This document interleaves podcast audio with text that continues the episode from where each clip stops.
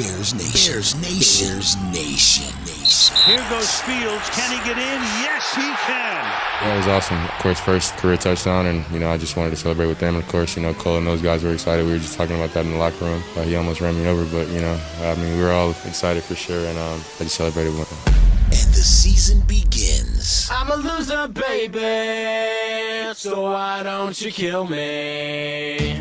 Obviously, we're disappointed in, in the loss. We gave up some explosive plays. Deep downfield. It's caught at the 15-yard line by Van Jefferson, and he gets up and rumbles to the end zone. We did not execute to start the game. Deep downfield, wide, wide, wide open. To not stop them and then not score offensively, that's where it got away. And then when you become one-dimensional against this team, look out. That's where they tee off on you. It's time for the Bears Nation podcast with your hosts, Kevin Lapka and Jake Hassan. To Montgomery, and Montgomery is in for the touchdown. It's the Bears Nation podcast. With all due respect, sir, I believe this is going to be our finest hour. Yeah, baby, it's on!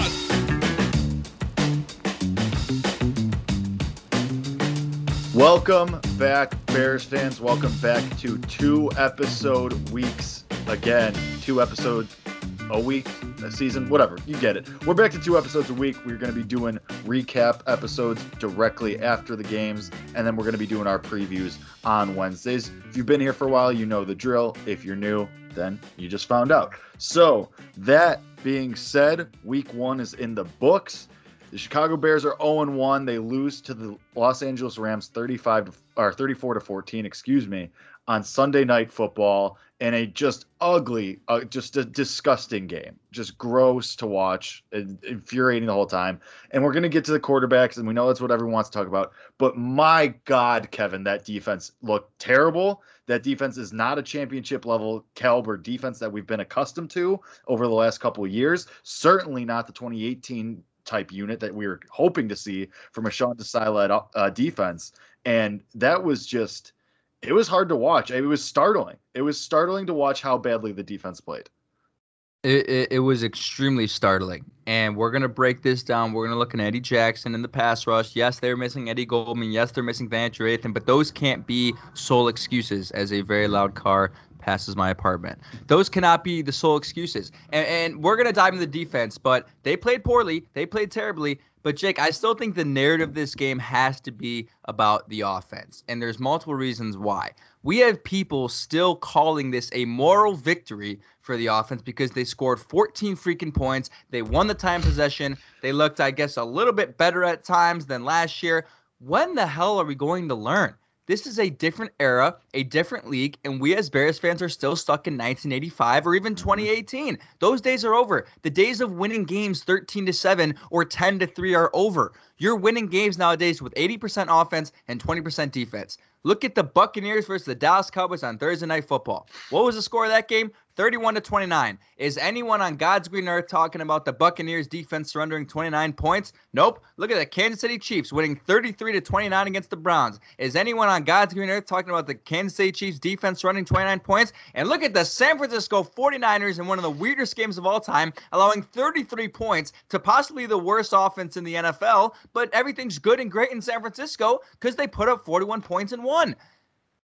This is you don't win in the NFL without explosive plays. Andy Dalton doesn't throw the doesn't complete a pass over 10 air yards last night. This game is unequivocally about the offense and, and what needs to be figured out there. But that doesn't mean it's an excuse and it's a cop out for the defense. You still have to perform better on defense, but it's just everyone saying the offense did. There's people literally saying, Jake, the offense did enough for you to win.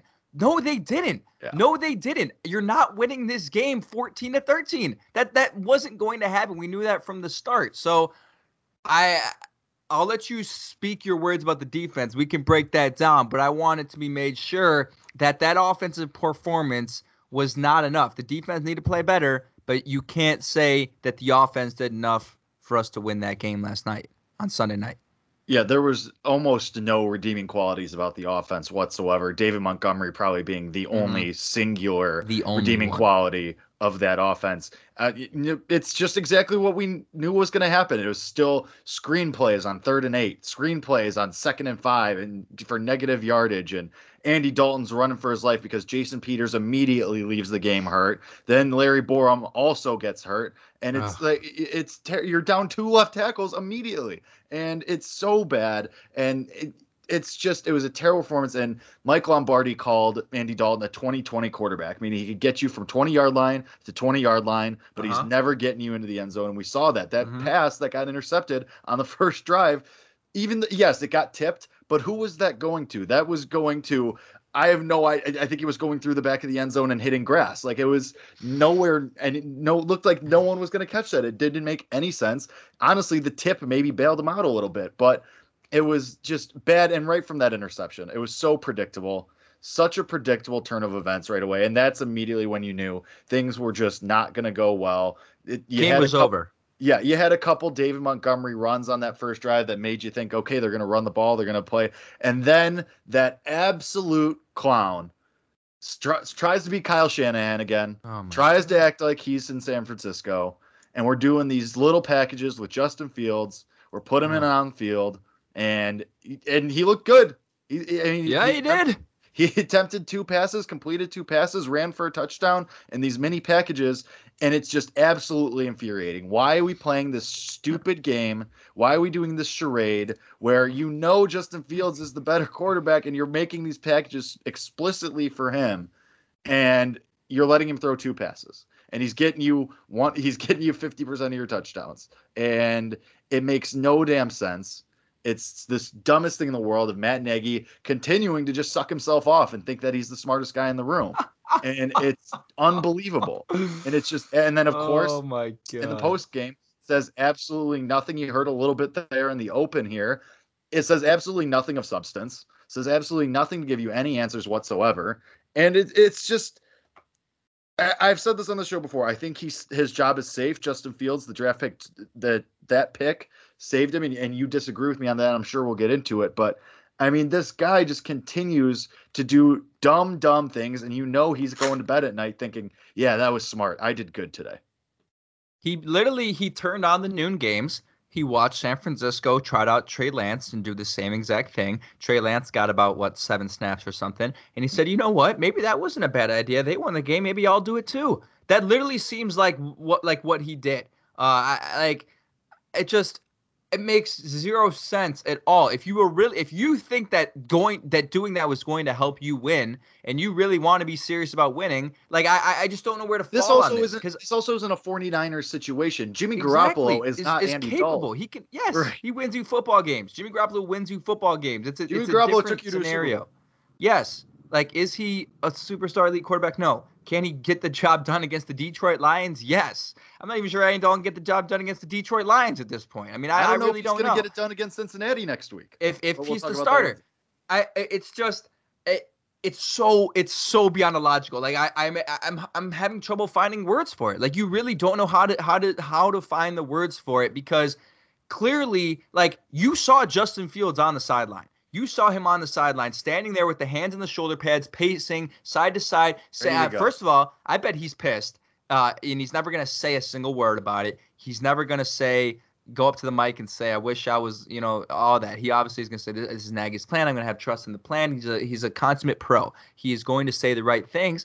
But you could tell in his eyes, man. I mean, Jake, our over with, I mean, whatever the number we set for the amount of pans to Justin Fields in Sunday night's game was by far the over because it was uh, seemingly every 30 seconds it was it talked well, about well, especially in the second half when it was clear that that game was not going your way it, it yes. became they did they were doing it every single time. And speaking of which cris collinsworth just absolutely riding for matt nagy for no reason for un, unprompted riding for matt nagy made no sense. Didn't understand where that was coming from. Absolute clown show there and it, I saw a tweet today. it was uh, the picture of Justin Fields on the sideline, and mm-hmm. it goes, "He's definitely thinking, damn, this MF's name is really Andy." and that's the thing. But here's the thing, because and I said this before, like Andy Dalton, he did exactly what he thought he was going to do. He he tried to di- he did what he was capable of, just dink and dunk and they Right. when, uh, trying to kill the Uh. Rams with a thousand paper cuts, and it obviously wasn't going to work because it's the Rams and they're good now. And you know Matt Stafford with a real offense, and outside of Detroit, he looked great. He was everything that was promised um, that we heard all, all offseason. Him and Sean McVay, and you tried to kill him by a thousand paper cuts, and that obviously didn't work. And now here we are. Unfortunately, like I said, I called it the Andy Dalton revenge games against Cincinnati, going back to Cincinnati where it all started. The headlines write themselves. We're getting Andy Dalton for another week at least, probably more, because now uh, per Jay Glazer, which I mean, I don't know if you want to buy into it, but that the Bears don't want Justin Fields to start before week four. Or, or or before week five. I didn't even see the full Oh but at least week four and it makes no it's back to the point why are we throwing away if you know you're going to send him out there at week four why why are we doing this charade where all right we're giving it until week four we're going to potentially put three more losses on the board which is a very looks very possible right now yeah i don't know if you win the detroit game in week four so Why not? I mean, why you're not going to beat Cleveland? That's I mean, they almost beat the Chiefs, so we showed that you're not going to beat Cleveland. You might not beat Cincinnati. They looked good against the Vikings. Joe Burrow looks great. So I don't know why we're putting two more likely losses uh, and probably a third on the table here. It makes no sense. The Bears and Matt Nagy have been given a gift from the heavens to to to slap them out of whatever fantasy world they're in. And that gift from the heavens is that the whole NFC North lost this past Yep. week. Okay, you can re and not only did the whole NFC North lose, you can identify serious problems with every single team in that division. The oh, Vikings don't look like they're up to speed. They don't look like they're the same team offensively. Again, it's one week, so I'm not going to go too in on the Vikings. But as far as the Packers, I have every reason to believe that that situation is a goddamn mess and may not be fixed because Aaron Rodgers looked pissed. He had the worst passer rating of his career, threw for 32.9 passer rating, which if you threw the ball into the dirt every single play in a game, you would have a passer rating of 38 point something. So he was six points below the passer rating he would have if he had just thrown it into the dirt every play. So that goes to show you. I don't know if things over there are going to be okay. They've been given a gift to say, look, we have the chance to actually maybe win this division at nine and eight, or at at, at even um you know eight and nine maybe. We may be looking at an NFC East of last year. I mean, uh, maybe not that, but they've been sent a message. All they have to do is do the right thing to help them win, and there is a legitimate chance they can make a run for this division. Because Jake, I honestly, and I will die on this hill. I think the Bears could could have won that game last night with Justin Fields at the quarterback position. I truly do. You take away that interception in the red zone, which ironically comes a play after Justin Fields completes a pass to Marquise Goodwin that gets you Mhm. to the four yard line. How funny is that? If that and if they score on the first drive, it's all of a sudden, oh shit, the Bears are here to play. You know, you go up 7-0. We know this defense is a heck of a lot better playing from ahead than behind. Well, and it's also the the game what we talked about on the preseason. You saw the game plan change on the few plays Yes. that Justin Fields was in. The mobility, of course, was evident, but and you're not probably Justin Fields is in this game for every snap on offense, and you're probably not getting these screen passes on third and long or third and intermediate, and you're probably not getting these stupid post, you know, Mhm. these stupid hitch routes, and it doesn't make any sense. And you're probably throwing the ball down the field, and you're probably not trying to dink and dunk them to death. So yeah, it- you're absolutely right there. So you agree they win that game with Justin Fields plays? Because I, I, yeah, I mean, I thought or at least at least it's not 34-14. At least Right. not I, I agree. I, I mean, I, I think the Rams looked beatable. I mean, you held them to 13 points in the Mhm. first half, and that was with a, a busted play that was super weird, which again, we'll get to the defense in a minute. But that was with a, a weird touchdown in the first half, and then another busted coverage in the second half. So, yeah, I mean, the, that was winnable. I, I mean, the Rams looked good, but I think Right. with a better offense, you easily could. And like you said, this defense, this defense quits when it's clear Mhm. that things are not going their way Mhm. and that's fine. I I'm sure I would feel the same way. And again, you know, you didn't have Eddie Goldman, you didn't have a couple guys, but still, like I I think this this Rams team they didn't look unbeatable. And so yeah, I mean I agree. Uh, Once Justin Fields comes in as the starter permanently, that's when you're going to have real chance to win football games. You're exactly right. And, and the thing is, too, in in the five snaps that he got, one of those snaps on that throw to Marquise Goodwin, it, it's worth noting what happened on that play because for the months and weeks before, you know, this game, the whole conversation about him not starting the game was, we've got big mighty Aaron Donald coming to town. I don't want him to to or, or I don't want him to to face the heat of the Rams defense. Aaron Donald. First of all, the offensive line looked okay in my opinion. I had no not many issues with the way the offensive line looked for a majority of the game, considering what they were up against, considering the injuries that they had across the line. I thought sure. James Daniels held up pretty damn well against Aaron Donald for a majority of the game. Uh, Cody Whitehair had some mistakes, but anyway, overall, I think it was better than what I would have expected. But on that play to Marquise Goodwin, I don't know if you noticed this, and I don't know if no, most people noticed this. He stood right in the face of Aaron Donald on that play. Aaron Donald got through the line and was right in his face. And what did Fields do? Did he fluster and throw the ball away or run away or do all the things that everybody would have expected him to do? No, he stood right in his face. the right things that like Andy Dalton did. The things that Andy Dalton did. Exactly. So all those people who sit here and say, "Well, Andy Dalton is is a pro who who, who can who's going to be able to take the hits and he's a veteran and he knows how to read these things." I don't know because I saw Justin Fields with Aaron Donald right in his face throw an absolute dart to Marquise Goodwin to get you into field position to score, uh, and then you take him out of play afterwards. So, so all the people who say it's about the defense and the scariness and all that, he debunked that in one play. It took us one freaking play to realize that he's ready and he can face the challenge. So I don't want to hear any of this crap top, about on top he's of not that, capable. On top of that as well is that oh, okay, you could say that all you want, but the fact of the matter was he was out there anyway, regardless. So the right. Bears can't use that as an excuse. Like you were exactly. putting him out there in these you certain in packages. So then what's the point of not putting him out there full time?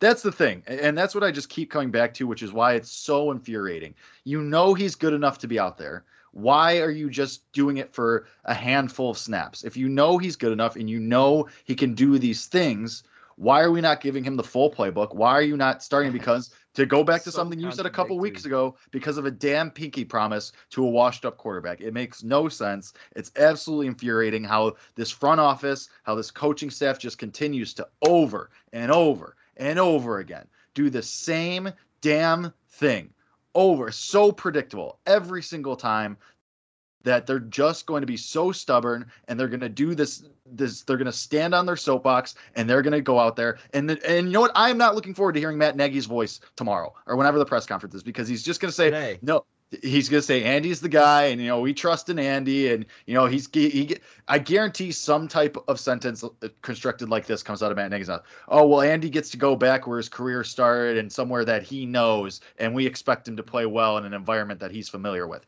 Guarantee loosely those words are said. Some kind of statement like that is made by Matt Nagy today. You you you you are probably right. I, I because that and that's what leads me back to the line of thinking that this team isn't serious about, serious about winning. They don't give a shit. They don't they, they don't care about winning.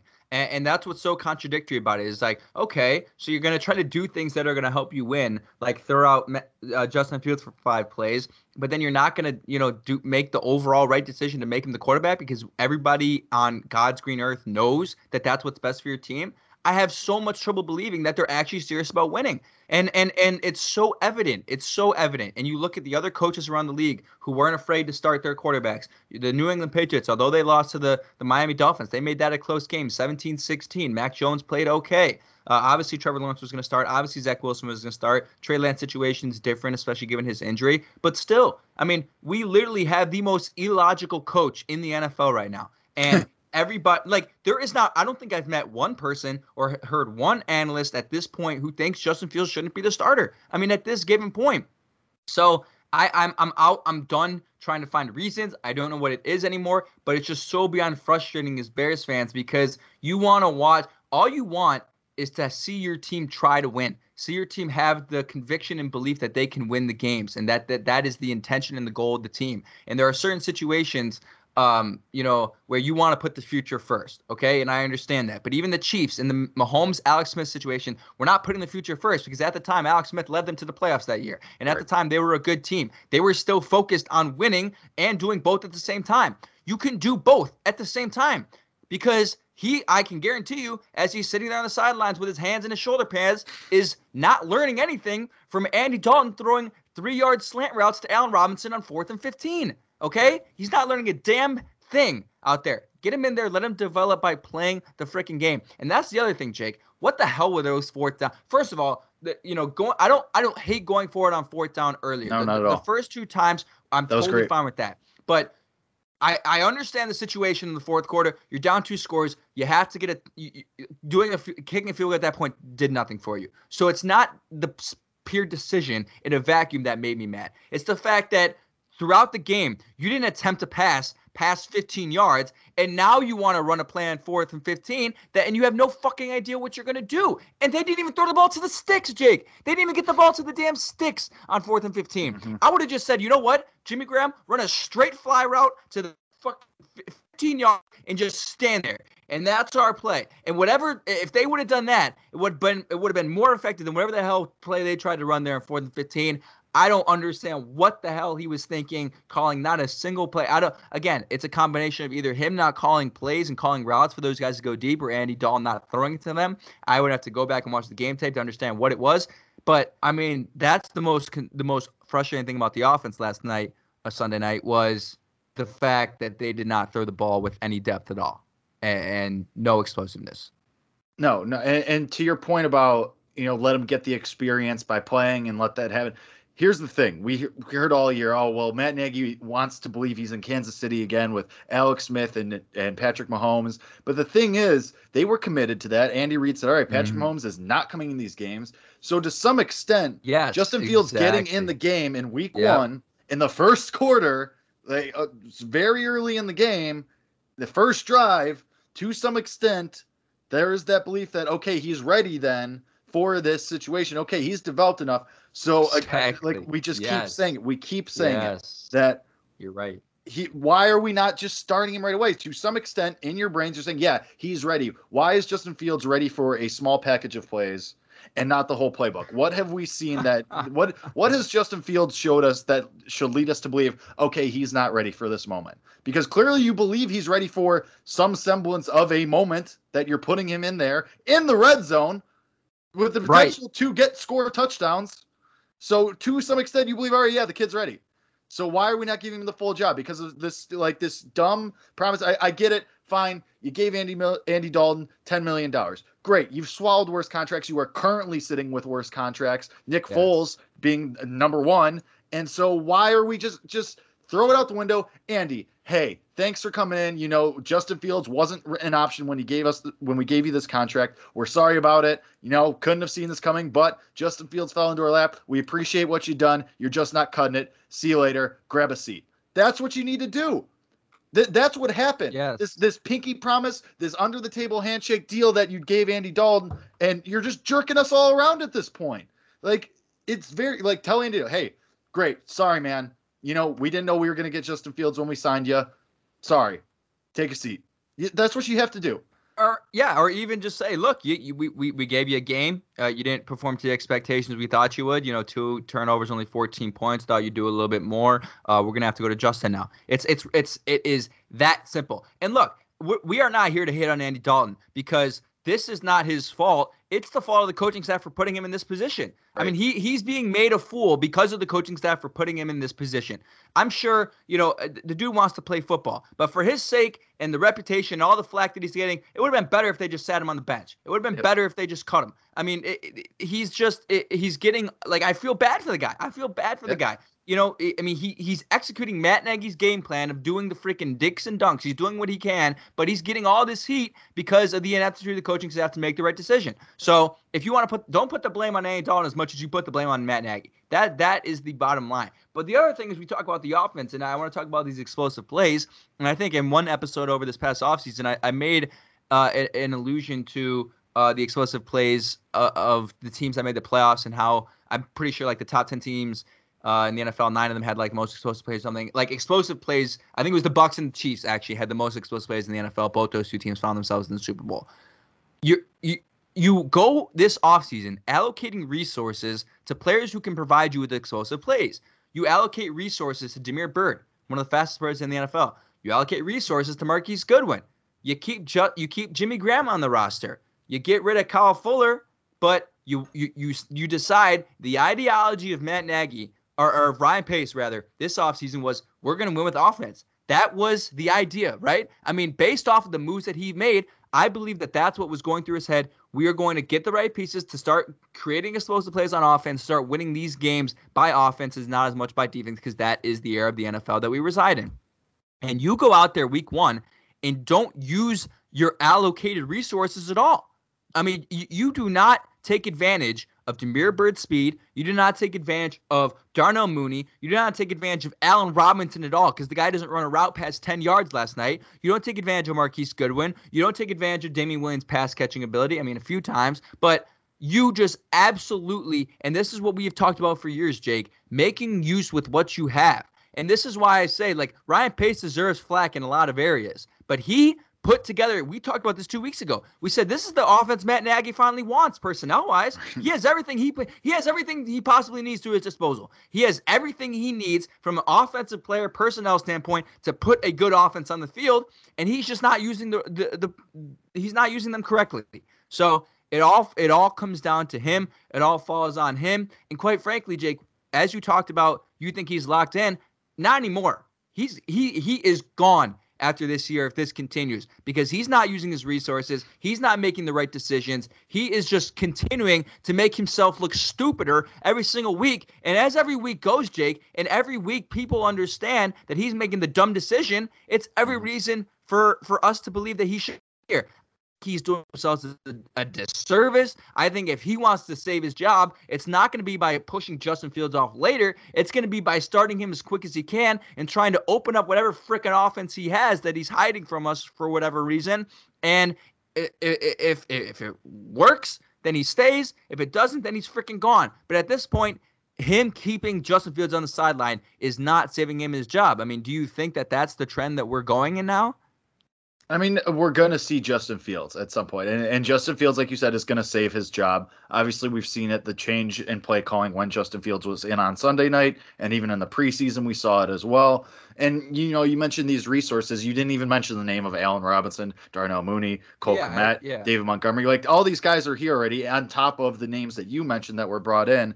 But yeah, I mean, that's that's the thing. That's why I stand by this Matt Nagy safe because when Justin Fields comes in, ah. whether that be week four or five or whenever the hell he finally gets the stamp of approval to do it or finally gets the stones to do it and put Justin Fields in there, then that's going to save his job because we're going to get 10 plus games of Justin Fields probably regardless. So, regardless. you know, and, and that a majority of the season, you know, let's put it that way.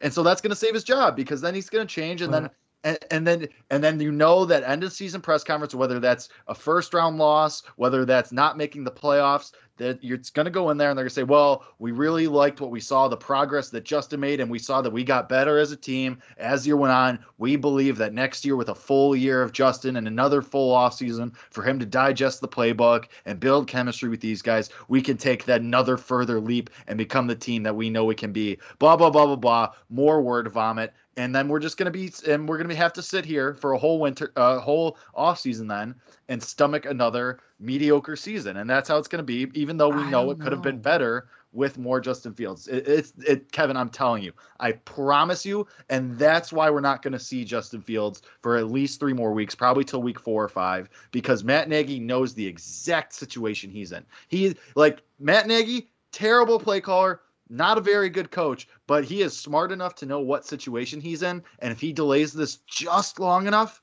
he can play that card and say, well, give me a full year of Justin and give me a full offseason with Justin, and then I'll show you what we can do. Guaranteed. Because if he didn't get he didn't get fired last year, and, when people were calling for it and people thought he should have maybe gotten fired, maybe gotten on the hot seat, after, especially after the losing streak, and if he was able to BS his way into another year now, then a, a full year offseason of Justin Fields absolutely locks him in with that. I, I just think that I mean, you're probably right. I just don't want to admit it. That that's that's where we're at. I mean, look, I mean, look right, at, look at the quarterback situation it, right now that we're in with this pinky promise to Andy Dalton. Yeah, like, but so that, that's all you need to know.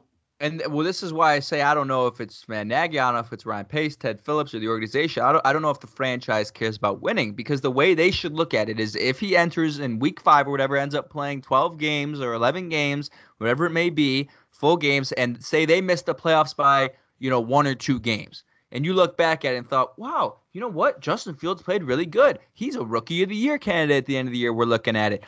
You know what? If we had put him in against these few teams in the first five weeks, we could have been looking at a playoff shot. We could have been looking at all this revenue for our organization by being in the playoffs and all this great marketing promotion we would have got from making the playoffs for the second consecutive year and having a, a, a not losing record for the fourth straight year. All that would have good and great, but our head coach didn't recognize that that was the best thing to do. That's why I see the longer you prolong it, it doesn't help them because it just increases the stupidity. And the thing, as the Justin thing is, though, Kevin, that we know, like Matt Nagy and Ryan Pace, they're buddy buddy. They Ryan Pace is signing off on these decisions.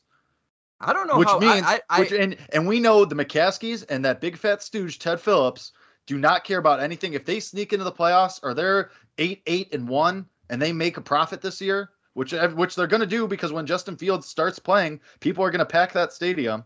So you know that those people at the tippy top, they just care about their wallets and how and that bottom line. Ryan Pace and Matt Nagy, what's on the field, they're in sync. They do this all the time. Everything that they've done over the last four years, you know, up to this point, it's all been in sync. They sign on off, off on everything together.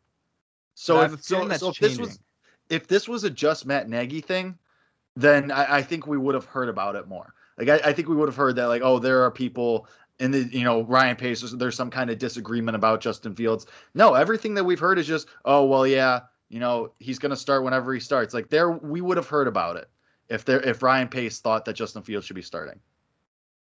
I mean, potentially. Like I used to think that way, Jake. I used to think that these two were a tandem and they were buddy so what buddy. Changed your mind? It, so what changed my mind is Ryan Pace's job is at stake too, and unless this team starts playing well and they start using these resources and Justin Fields gets on the field, Ryan Pace's stock is going to continue to go down as well. And it's probably going to start going down faster than Matt Nagy's because he's the player that acquired all these guys who aren't doing anything. He's getting all the flack for the Kyle Fuller cut, which he deserves some for. Uh, you know, Jimmy Graham, you know, you, you keep him on the roster for him to get targeted one time. James, uh, not James, Charles Leno, you, you get rid of him. And now look at our situation left tackle all of these things are ultimately falling on Ryan Pace. And if him, if for, for the sake of his job too, the one thing that he has going for him is Justin Fields, him going up and making an incredible move for Justin Fields, which should be regarded as the best draft move in Bears history, which it will be. Um, that's that's what he has to cling on to for his job. Matt Nagy might not have to cling on to that exact thing, but Ryan Pace does. And I and it's not doing him any service for each week that Justin Fields Well- isn't well, out there, the- and each the week thing, Justin though. Fields doesn't use the resources that he got. If if Ryan Pace goes, there's no GM that's coming into this situation and is keeping Matt Nagy around. None. Zero. Well, So- exactly. Well, but there is a situation where Ryan Pace stays and Matt Nagy doesn't, though. But Right, exactly. they both go. They both go if like if like if Matt Nagy goes, Ryan Pace goes. So it's you know no no no sorry other way around. If if Ryan Pace goes, Matt Nagy goes. Right. That's that's what I mean. So I just I just think. It, I don't know. Maybe they are in a tandem. I don't know why they would be. Because if I'm if I'm Ryan Pace, I'm freaking pissed off because that's the only thing at this point that can save him his job is Justin Fields being the fucking rookie of the year. Yeah. I, I mean, unfortunately, I think Mac Jones is going to have that locked up because he's going to have a five week head. He's going to have a four or five week head start. Um, unless Justin Fields pulls the Bears from one and three or something to the playoffs, something like that, which I mean is possible. But yeah, I mean, this is going to be something we're going to talk about every week. I mean, it's going to keep coming Every up until the week. switch We're until sorry, the switch is finally made. And I mean, we're not the only ones though. I mean, you turn on any radio station, turn on any TV station, any sports station, and eh, I mean, read any piece. That's all anybody talks about is when is this happening? This clearly is just a whole charade. They're just you know kicking the can down the road for some reason. Nobody knows why. And here we are.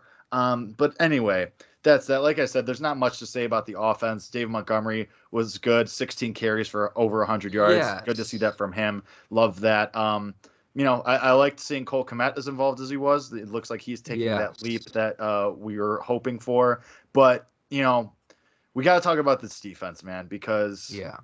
it was, and I said this in the beginning, it was startling how Mhm. poorly they played. I mean, Mhm. Eddie Jackson is legitimately allergic to coming in contact with another human being on the football field. Like I don't know why or what di- how, who diagnosed him with that, but that man is legitimately allergic to coming within an arm's length of a person on the opposite team. It makes no sense. And I saw this tweet today, and I honestly don't know if I disagree. You know, we all thought Eddie Jackson was making Adrian Amos look good. I think it might have been the other way around now. I mean, I- there was a Oh, legit. boy. I mean, I think there was legitimate concern that Eddie Jackson duped us all with a crazy out of nowhere year in which he was on a historic defense around which everyone else possibly made him better and parlayed that into a big fat extension that now looks really really bad. Uh, that uh, that take, man, And I- then it's hard to swallow. and then he got that, caught but saying tackling isn't the most important thing in the world. That's That's that un- that's really unbelievable. Really, really bad luck for him to get caught saying that. I mean, the pro the thing was Eddie Jackson when he was drafted was never branded as a tackler. We knew that, but he was a capable tackler in 2018 and the year in 2017. He could make open field tackles that prevent a guy from getting a first down. He can't even do that anymore. He can't even touch a player when he's on the ground after a 60-yard reception. He can't even touch that guy. I mean, this isn't a does player, and that's why I, I How don't does- know if- what. if I don't. I I never played like I like I didn't play high school football. I didn't play gr- like I never stepped on a football. But even I know, person's down. You haven't touched him yet. You got to touch him because otherwise shit like that happens, and you're gonna give up a touchdown. It like that. I mean, honestly, I think that's when I knew. Not the interception. That play, I think I was like, oh, we're screwed. Yeah. I mean, the team just wasn't is and and some of that falls down to coach. Some of that falls down to coaching. And then Matt Nagy goes on the mic and says, "Oh yeah, you know they know it is a learning experience for them. They know that uh, they should do it, and next time they'll do it." No, hold them accountable. Say, Not even that next time. It shouldn't sucked." have happened in the first place. Yeah, exactly. You learn from a learning experience. What is this? Fourth grade pee wee football? That's a learning experience in Pop Warner, not in the NFL. What the hell are we talking about here? Um, you know what I, mean? So there are high school football coaches around the country today who showed that clip and said, if you ever do this on my football field, you're running until you drop. I guarantee it. Oh yeah, a, thou- a thousand percent right. A thousand percent right. And, and and the thing is too about this defense and about Eddie Jackson, uh, a lot of it comes from up front and the pressure. And quite frankly, that's what upsets me uh, more than the secondary because I want to get to that Cooper Kupp play because there's a breakdown there that I saw on Twitter. A guy broke it down um, for for us to see what happened with that with that um, blown coverage.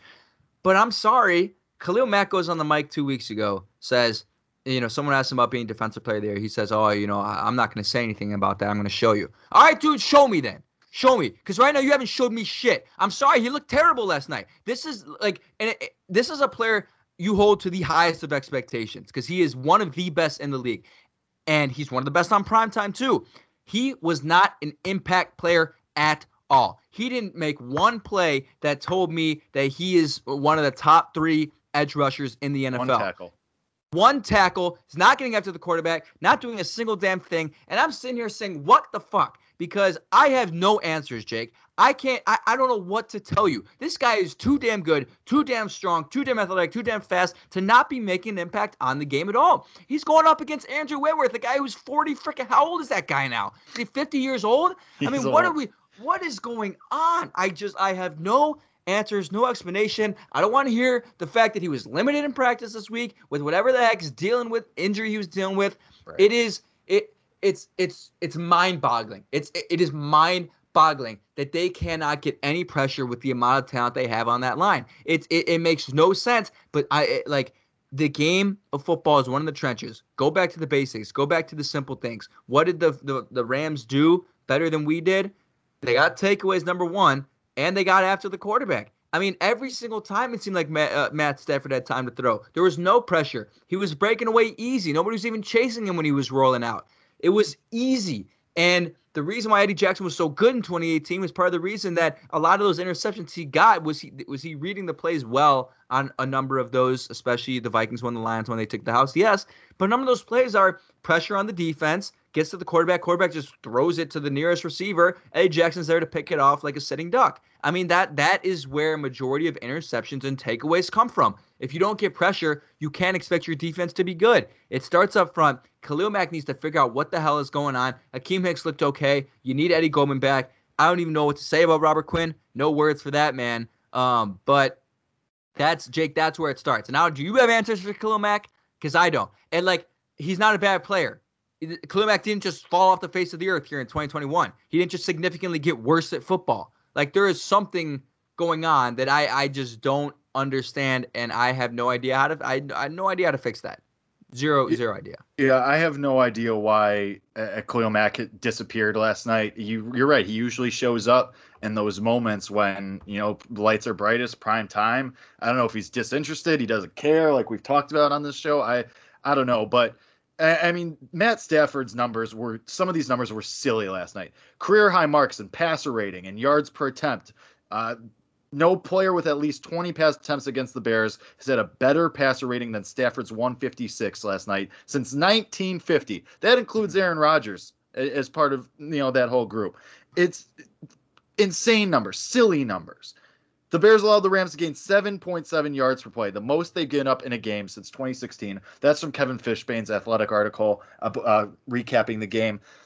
And Khalil Mack is a huge part, and you talked about that, but it's everybody. I mean, it was just soft coverage. It was just terrible mm-hmm. coverage, non-existent coverage. These that busted the busted touchdown cover, not the one that we were talking about earlier, but the late one where there's nobody around the receiver. There's four Bears defenders trailing this wide open receiver, and the nearest person to that Rams receiver was the ref.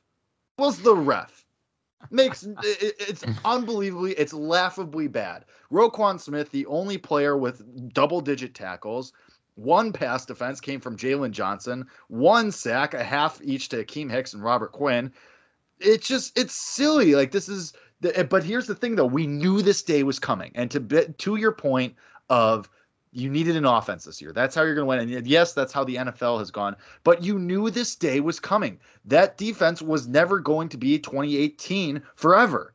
And, right. There was always going to be a decline. We right. knew that. We knew that as this team got older, they were going to get worse, a little worse, and a little worse, and a little worse. And we've seen that oh, oh since 2018. 2019, they were good, a little bit worse. 2020, they were still de- above average, but a little worse. Now, this year, if that's what you're going to get for 17 weeks, you're screwed. No matter if Justin Fields might not even be able to save you if you're going up against Baker Mayfields and Joe Burrows, and uh, you figure Aaron Rodgers is going to figure it out, and if not, he'll beat the Bears just out of spite alone. But you also think about who else you have. You have Baltimore, you have San Francisco. Like these are good teams that are going to run you out of the building if that's what you're going to get from the defense every night. You're screwed. You're screwed, and and it also it, like when it comes down to those deep plays, it comes down to the secondary, and this is where you know the biggest concern on the team is as far as personnel standpoint is secondary. On that Cooper Kupp play, the person on coverage, the person who blew the coverage was Marqui Christian. Okay, is that surprising anybody? I mean, Marqui Christian was a player who was cut and brought back onto the roster like three days later. Um, a guy named Darius Butler on Twitter did a little breakdown, realized Christian was a nickel cornerback in, in some sort of cover two set where he was supposed to follow Kupp all the way down the field, all the way to the goalpost.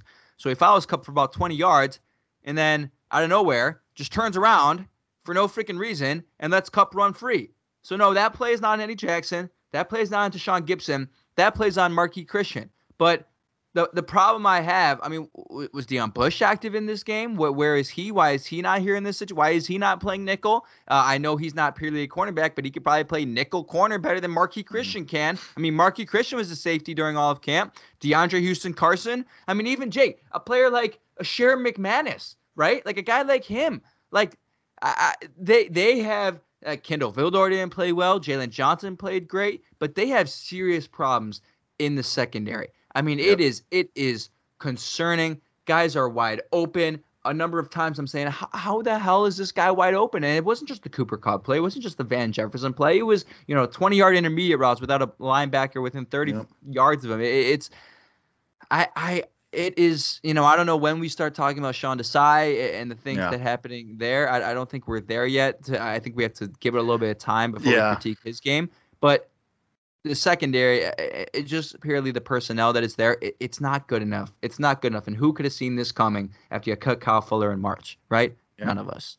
So yeah. It, yeah, it, it's the it's the I think you should leave me. The Ryan Pace is in there. We're all trying to find the guy who did this, and we know who did it, and we know exactly the moment that did it too. You're right though, Sean Desai. I mean, first game as a defensive coordinator and you get Sean McVay and Matthew Stafford, not exactly the easiest situation. But you also had how many months to prepare for this game specifically. So, right. yeah, I mean, it's a bad look. And I mean, we're gonna do our preview on uh, on Wednesday, but I mean, I'm I don't feel confident against Cincinnati. I don't feel confident, nor am I really excited. Like Jake, you know, we're the, some of the biggest Bears fans out there. I, I'm not excited. I'm I, quite frankly, you know, Sunday Night Football Week One. That's like the most exciting game in the world, and it, it was hard for me to get excited for that game. It really was. It was hard. I was, for me. I was excited once it got close. Like once I like after once the Sure. once the noon game started, I got excited Sure. because I was like, you know, I was I tweeted this. I was ready to be hurt again. Like I, I got I got tricked into being hurt again. And then as soon as that interception happened, I was like, oh, okay, never mind, it's dead. Yes, exactly. So, like, i- i- it's not going to be a, an easy breeze game against the Bengals, and it, it I, I, I'm just I'm having trouble finding, like I said, excitement for this game unless Justin Fields is a starter. I mean, every I got out of my seat every single time Justin Fields got into the game. I got out of my seat. I got into like a you know a, a crouch, like like looking at it. Yeah, because I was freaking excited because I wanted to see what he could do, and the rest of it, I'm just sitting in my chair nonchalantly, just watching this, thinking, "What the hell is going on?" So, it, it's not going to be a breeze against the Bengals, but again, like let's let, let let's note some positives as we always do on this show. Um, there must be negativity, of course, after that game, but there must be positivity. Dave, uh, Jake mentioned it. Dave Montgomery looked unbelievable. He was the third fastest ball carrier in the NFL last week. Third fastest. Pretty good. Okay. I never thought I'd be saying those words about Dave Montgomery. You know, I said a year ago I wasn't sure about him being a top 10 legitimate RB1 because he lacked the speed to excel consistently at the position. And he shut my ass up because he worked on his speed all offseason and he looks like a di- different player because of it. And now, I mean, this is a guy who has an extreme, extremely rare combination of speed, elite pass catching, elite tackle breaking, and elite vision. He is he is a budding superstar if this speed is true, which it is. So that's a positive. And like I said earlier, you know, you might as well throw week one away. The season Yeah. starts next week. You know, we already had a 17 is a 17 game season. Let- Let's call that the la- uh, the last the fourth preseason game. Okay, that was the fourth preseason game. Season starts next week. Everybody in the division is zero zero. I mean, quite frankly, that is that that is that that's what it is. That's what you're looking at. So, um, season starts next week. You have a chance to to to be first place in the division after next week. Okay, make the most of it. Do the right thing. Put in Justin Fields. It's not going to happen, but that's my message to Matt Nagy. Yeah, I, I mean, you nailed it. That was basically the only uh the only positive, really. I, I mean, Yeah, Khalil, yeah. Her- Khalil Herbert looked Sure. good on return. I'll, I'll I'll throw that in there. He looked he looked good. I'm happy with that. But yeah, I mean, David Montgomery's really the only positive thing you could take from this game. The defense didn't give you anything to be excited about. Quarterbacking didn't give you anything to be excited about. Well, Coaching certainly didn't. Did. So Five plays, Justin Fields. Yeah, right. Yeah, and, and Justin Fields' touchdown. But I mean, we'll see. I mean, like I said, Wednesday we're gonna break it down, give it a couple more days to breathe and collect our thoughts. But your Chicago Bears are 0-1 and tied for first place in the division. So got to go. I mean, you got to beat Cincinnati. It- like you said, season starts. It's a beatable team. Let's see. Let's see if the Bears can learn from their mistakes. And you know, it, let's see if this is going to be another 2020 where you go six games and you're not learning from anything and you go six losses in a row, or are you a different team? And so we're gonna find out. I, I mean, like we said, next next week against Cincinnati is no cakewalk, but we'll break that all down on Wednesday. Kevin, any parting thoughts for the people? No parting thoughts. Um, keep the faith. Bear it down as always. Can't wait for week one next week. Let's go. Bear, bear down. All right, join us Wednesday, 8 p.m. Twitch.tv slash Chicago for real, and we'll do a full breakdown previewing the game against the Bengals. We will see you there. Me and Kevin, of course, always there every Wednesday. But until then, we will see you. Thank you for listening as always, and your own one, but bear down. bear down. Well, come